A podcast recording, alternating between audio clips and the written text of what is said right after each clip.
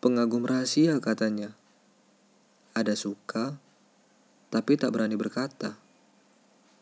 Ada rindu yang menggebu, tapi tak mau untuk diadu.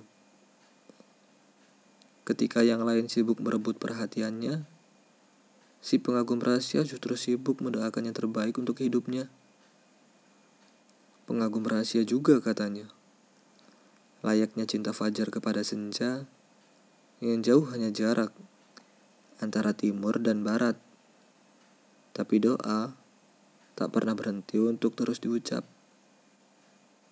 Ketika yang lain sibuk mencuri-curi pandangan, si pengagum rahasia justru menjaga pandangan agar tak ketahuan. Maklum, si pengagum rahasia sedikit malu untuk berterus terang. Karena pengagum rahasia paham, tak semua buku harus selesai dibaca dalam satu waktu. Ada beberapa buku yang sengaja dibiarkan berjajar rapi di etalase kaca. Bukan untuk dijual, tapi untuk disimpan. Karena jika waktunya tiba, buku itu pun akan kembali dibuka, diperlihatkan pada semesta. Begitupun perasaan.